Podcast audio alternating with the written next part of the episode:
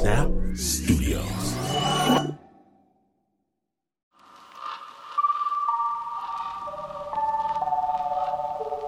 Stella called the raven trickster, because a trickster was he. Now you can turn to a horse or a boat or a tree, but can you turn to bacon? And the raven said, why not? Then Stella shoved him in a sack and she threw him in the pot. You're listening to Spooked. Stay tuned. From BBC Radio 4, Britain's biggest paranormal podcast is going on a road trip. I thought in that moment, oh my God, we've summoned something from this board. This is Uncanny USA. He says, Somebody's in the house, and I screamed. Listen to Uncanny USA wherever you get your BBC podcasts, if you dare.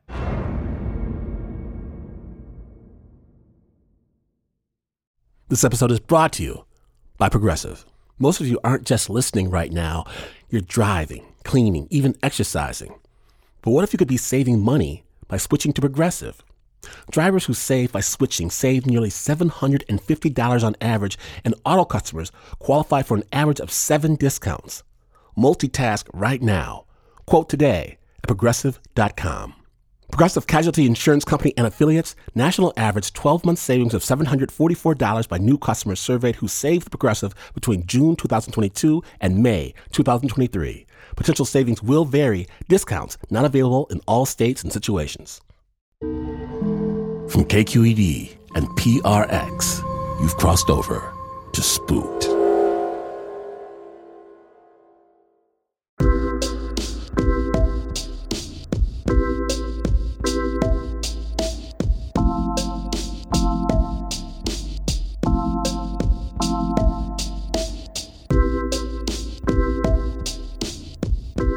I didn't go to the funeral when Sal died. I was a kid. And I didn't know about stuff like that. I wanted to say goodbye though. My parents, they didn't know Sal or his wife Mary, but we lived just a few blocks away. One day Sal told me to stop my bike and come put some oil in the chain because I make too much goddamn noise. If you take care of these things, he said, it'll last forever. Later, he tightened my brakes, adjusted my seat higher. You're a growing boy! And this shaggy gray and black mustache, it took up most of Sal's face, no beard, but a mustache like out of the movies. Exploded under his nose, spilled down his cheeks. He tinkered in his garage all day, arguing with Mary, who shouted warnings from inside the house. Leave that boy alone! She said, He doesn't want to talk to old people about cars. He came here by himself. He knows what he's doing. Well, give him something to eat. You're standing in the kitchen. Make him a sandwich. And one for me, too. What do I look like? Like someone who knows how to make a sandwich. Oh, you. And all this, it sounds bad, it does, but they were smiling the whole time. A performance, I think, for an audience of me. Because when Mary looked at him, she glowed. Like he was the lost treasure at the end of the story. Like he was the hero who won the big fight. And one day, his feet sticking out from underneath the Winnebago, the Winnebago that never moved, Sal told me, ah, you know, we never had kids. Why not? Well, some things they don't work out the way you plan. He's a boy! What are you telling the trouble's for? We're just talking, woman, for the love of God. And later, the garage door stayed closed for a while. A long while. then he was gone. I picked some flowers and knocked on the door, and this enormous sheepdog I'd never seen before comes bounding, barking as Mary struggles with the doorknob. Settle down! Settle down! Hey, sister. She says I need a dog now. I, I don't know. I can't, I can't deal with a puppy. I really can't. So, here we are. Me and him. Um, yeah, Sal, Sal was real nice to me. Yeah. He was real nice to me too. The dog kind of cocks his head toward her. What am I going to do with the dog? Later, I visit her from time to time, not as much as with Sal because I'm young and I'm an idiot, but I do see her. And the dialogue, it started back up. But instead of talking to Sal, she talks to the dog, who comes running towards me, ears flopping. Oh, he doesn't want anything to do with you. You're half as big as he is. Or, if you take those shoes out to the kitchen one more time, I'm gonna lose my mind. She even asked the dog stuff like, Who keeps calling this number and hanging up? Who does this? The dog kind of rolls his eyes and looks at me as if to say, Can you believe this? Can you believe it? This big, huge sheepdog with this big Sal mustache and these big Sal eyes, and I swear, I swear, well, I'm not saying that Sal came back as a sheepdog. I'm not saying that because that's crazy. It would be insane to make that kind of definitive statement. I'm just saying that I'm not 100% absolutely certain that Sal didn't come back as a sheepdog.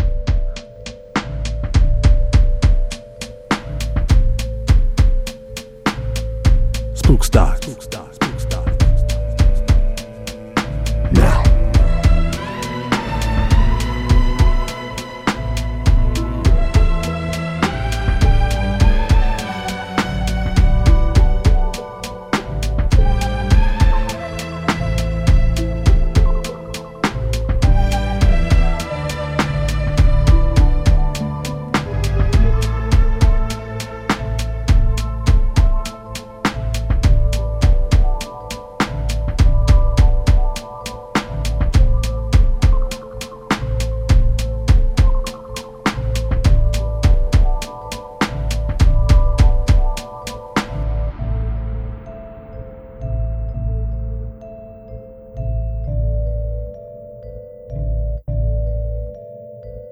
Who's there? Who's there? You never really know who is there. Arin Gustafson. He's living with his parents and his siblings in Washington State, and some long forgotten childhood memories start coming back to him. Spooked.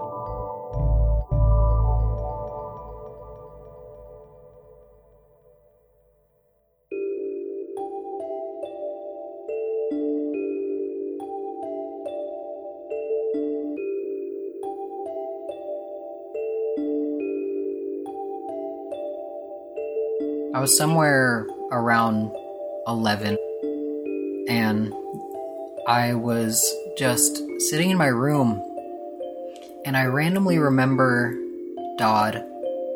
I got up and I went to my mom and I asked her, I just was like, Do you remember Dodd? And the look she gave me was just like utter surprise.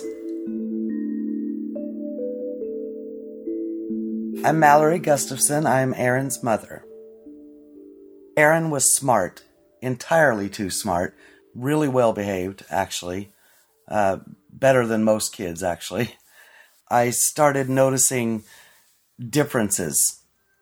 And I said, okay, what is going on with this child? I would hear him say, you know, like, okay, or uh huh, you know, just responses as if someone was talking to Arin. Like, who are you talking to? And he would reply, Dodd, like it was no big deal. But I noticed around the age of two, I think is when it actually started.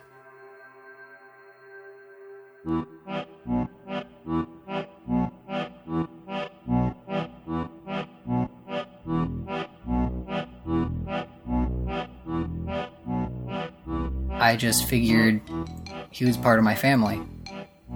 Dodd was roughly my own height, about a foot and a half tall, and um, like pure white, not like fuzzy. He didn't really have a face. Um, he just had little indents where his eyes would be. He looked kind of like a gummy bear.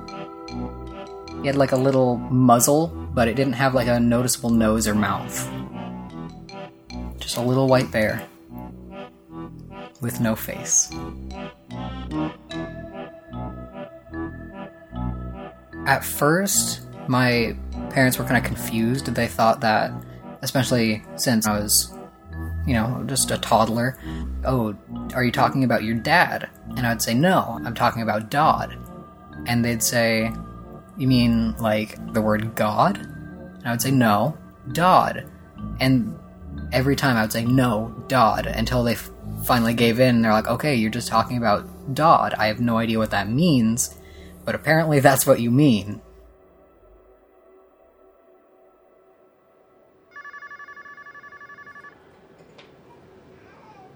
I spoke to the pediatrician at the time, and he thought it was a little strange that he would have an imaginary friend, considering he has lots of children to play with. But he said not to worry it. Maybe he'll just grow out of it, you know, not to make a big deal of it. So that's what we did.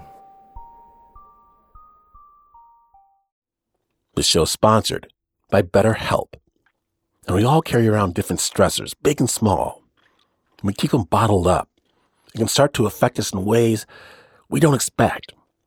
How we treat our family, our friends. And if you're thinking of starting therapy, give BetterHelp a try. It's entirely online, designed to be convenient, flexible, and suited to your schedule. Get it off your chest with BetterHelp. Visit betterhelp.com slash Glynn today to get 10% off your first month. That's BetterHelp, H-E-L-P dot com slash G-L-Y-N-N. Support for Snap Judgment presents Spooked comes from Odoo. Tired of relying on disconnected software to manage your business? Then you need Odoo. Odoo is an all in one management platform with a suite of user friendly applications designed to simplify and connect every aspect of your company in one easy to use software so you can get more done in less time. To learn more, visit odoo.com slash spooked. That's O D O O dot com slash spooked. Odoo, because amazing employees deserve amazing software.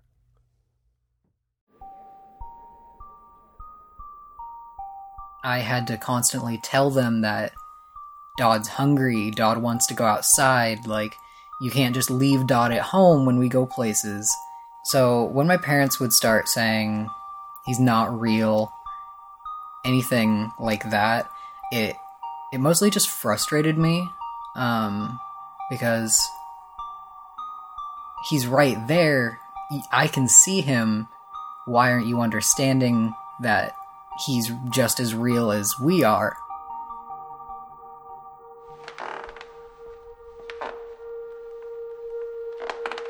I would just wake up in the morning and I would slip out of bed. I'd walk down the hall and I would just open the little gate, go down the stairs, and I would sit on the floor. We had an old, like, CRT TV, and I would sit there and Dodd would be next to me, and I would turn on what Dodd wanted to watch. I never was big into most cartoons outside of Pokemon and Ben 10, but Dodd would have me turn on like Ed, Edd, and Eddy.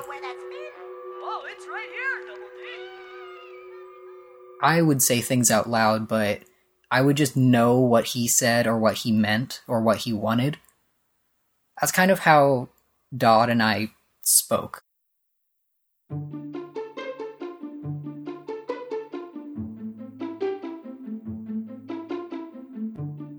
It was sometimes frustrating, but when you have a child, you love the child, so you'll do whatever you know you need to do to keep that child happy.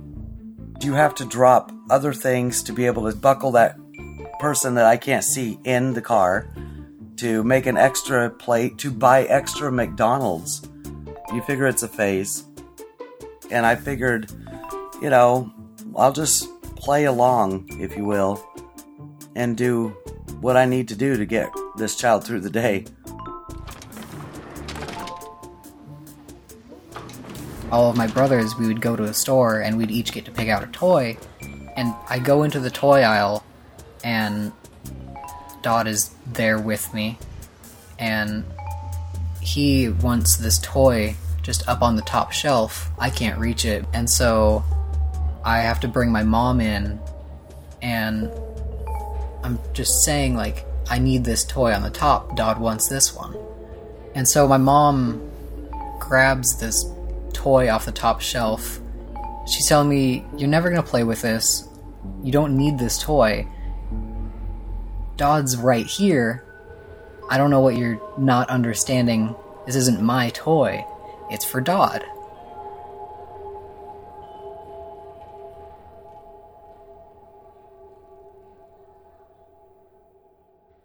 About the age of four, it started to feel more than imaginary because it got more than just make room for Dodd. Felt like it wasn't a phase after a year, maybe two, because the doctor was telling me usually the child will forget or it'll just stop, and it didn't.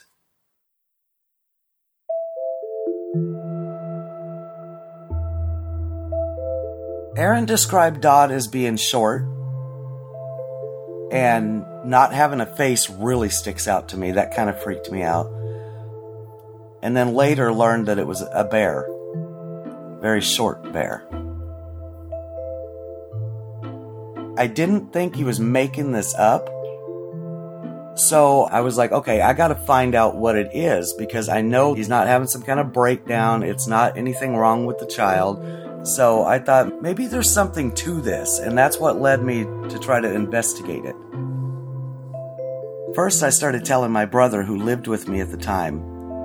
You know, we would discuss Dodd and how Arin was reacting. And I, I looked on the internet and said, Are there any happenings in our area maybe that had a person named Dodd?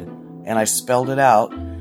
And there was a story about a small, I believe they said he was eight years old, a boy. His last name was Dodd. He had been burned so badly that he was unrecognizable and had died in a fire in our area. So I told my brother, I said, Do you think that that's what maybe this child's seeing? He was a little bit scared at first he was like, "Oh my goodness, what if this child is seeing a ghost? What if your house is haunted?"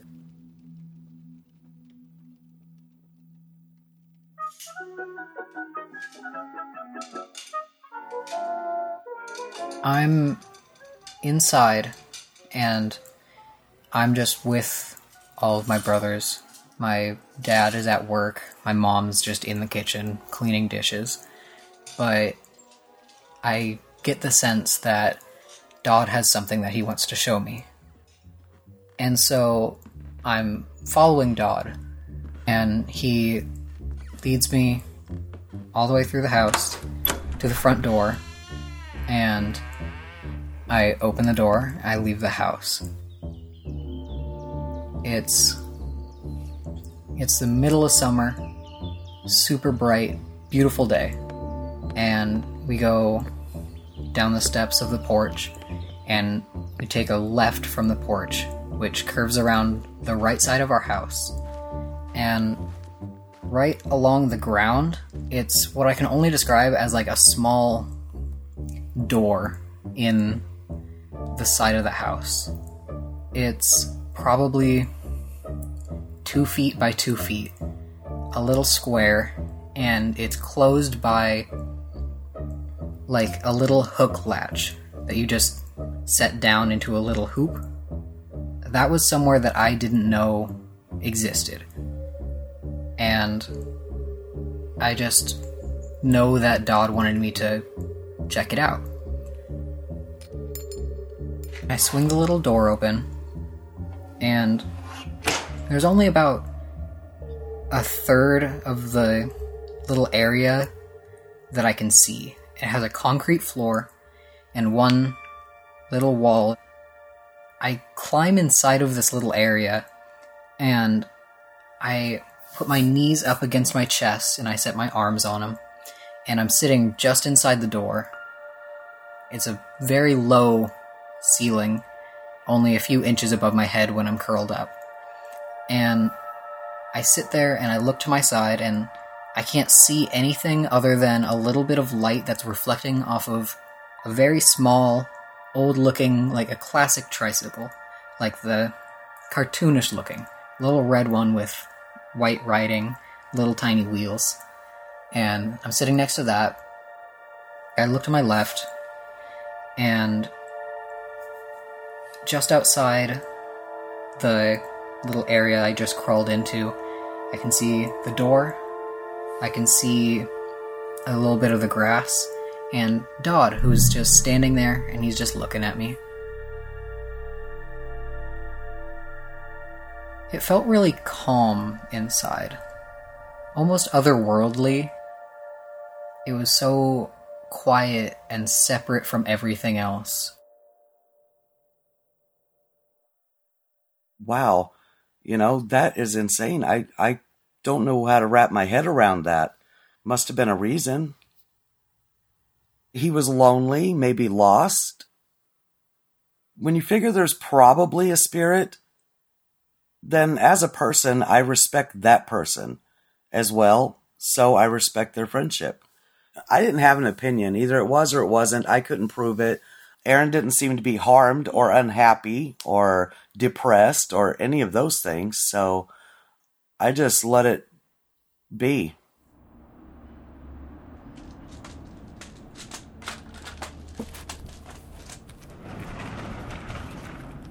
We had lived in the same house since I was born, but when I was six years old, we started to gradually move into a new house that was quite a ways away. The day that we actually finally moved out of the house, we had already been making trips to the new house with furniture, things like that. This day was the final day we were not coming back. We turned in the keys.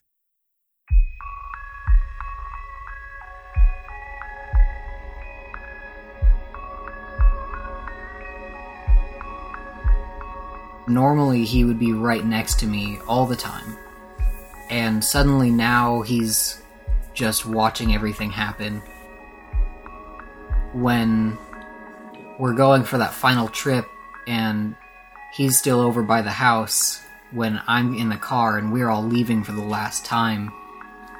I think that's really when it just hit that he can't leave.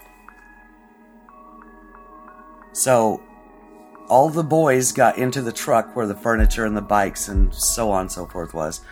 Arin and I decided to get in the car that I would be driving. Normally, Arin will sit in a booster seat, and there'll be another booster seat which was always been reserved for Dodd.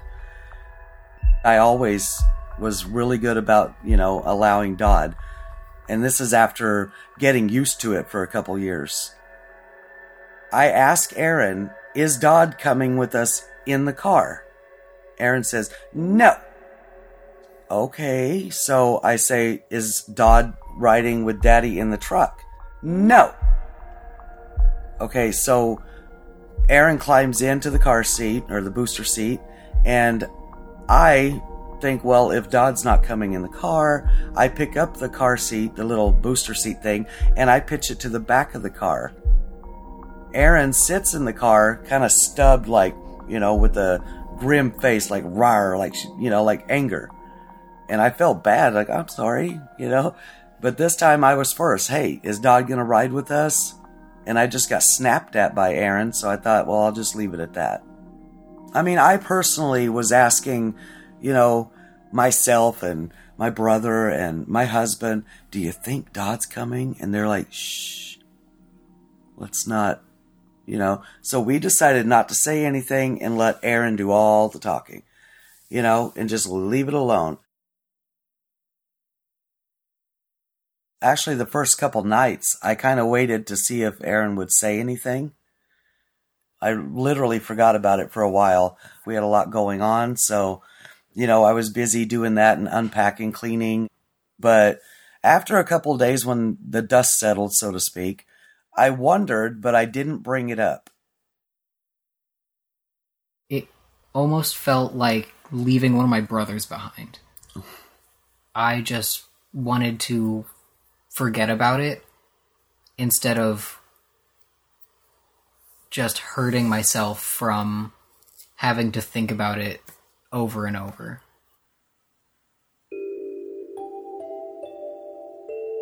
She didn't tell me about the fact that she researched Dodd until probably like two years ago.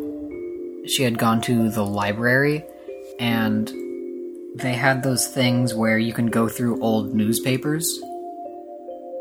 And it had an article about the kid named David Dodd, and he was holding a teddy bear. I was kind of baffled when she told me that because it felt almost. I don't know how to describe it other than like.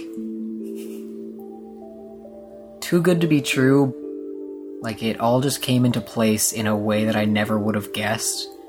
Like, his last name being Dodd, he his face was injured and he was holding a bear. I don't know. I still don't know what to think about it. It just seems so strange to think that someone that I grew up with, someone I viewed as basically another brother, could just be the spirit of a little boy.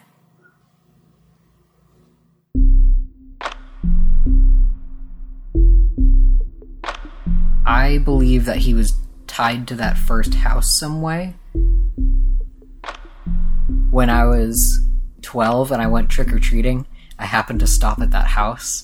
Um, and it was just a brief moment of they opened the door and I looked inside and it felt like home. I was so excited.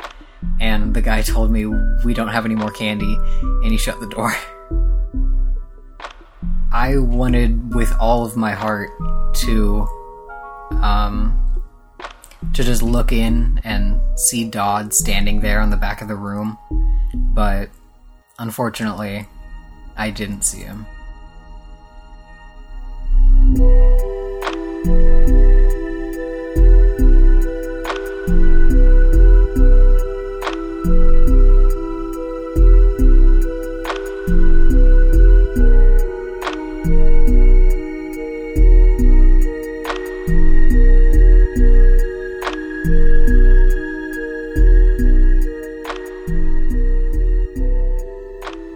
Arin. Thank you, Mallory, for sharing your story with the spooked. The original score for this story was by Richard Haig. It was produced by Chris Hambrick.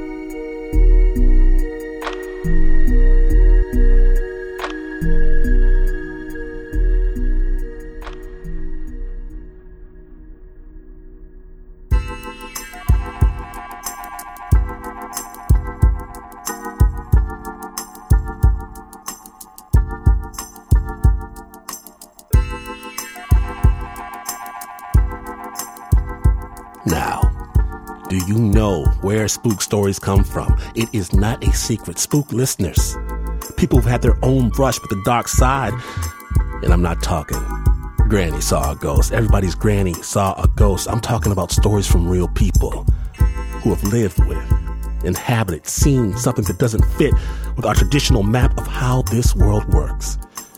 If that person is you, if you've ever tracked a monster, displayed a power, foretold a situation, if you've walked this lonely path, we want to hear from you. And maybe then it won't be so lonely anymore. Let me know. Spooked at snapjudgment.org because the best spook stories come from spooked listeners. Spooked is a community. The best way to let folk know you're on the inside track is by sporting some spook gear. The t shirt of your dreams available right now at snapjudgment.org. And remember, if you like your storytelling under the bright light of day, subscribe to our amazing sister podcast, Snap Judgment. It's storytelling with a beat.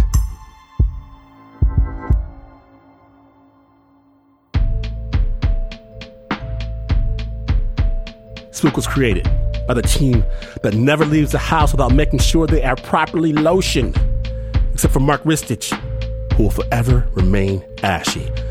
There's Anna Sussman. Our chief spookster is Eliza Smith, Greta Weber, Chris Hambrick, Annie Nguyen, Davy Kim, Lauren Newsom, Leon Morimoto, Renzo Gorio, Teo Ducot, Marissa Dodge, Zoe Ferrigno, Tiffany DeLisa, and Ann Ford. The Spooked theme song is by Pat Mesiti-Miller. My name is Glynn Washington, and you can spend your entire life keeping dark forces at bay, seeing them only in the periphery or through the sideways glance, but often we don't get to decide when the dam breaks. So, as a simple precaution, I often advise those who will listen never, ever, never, ever, never, ever, never, ever, never turn out the lights.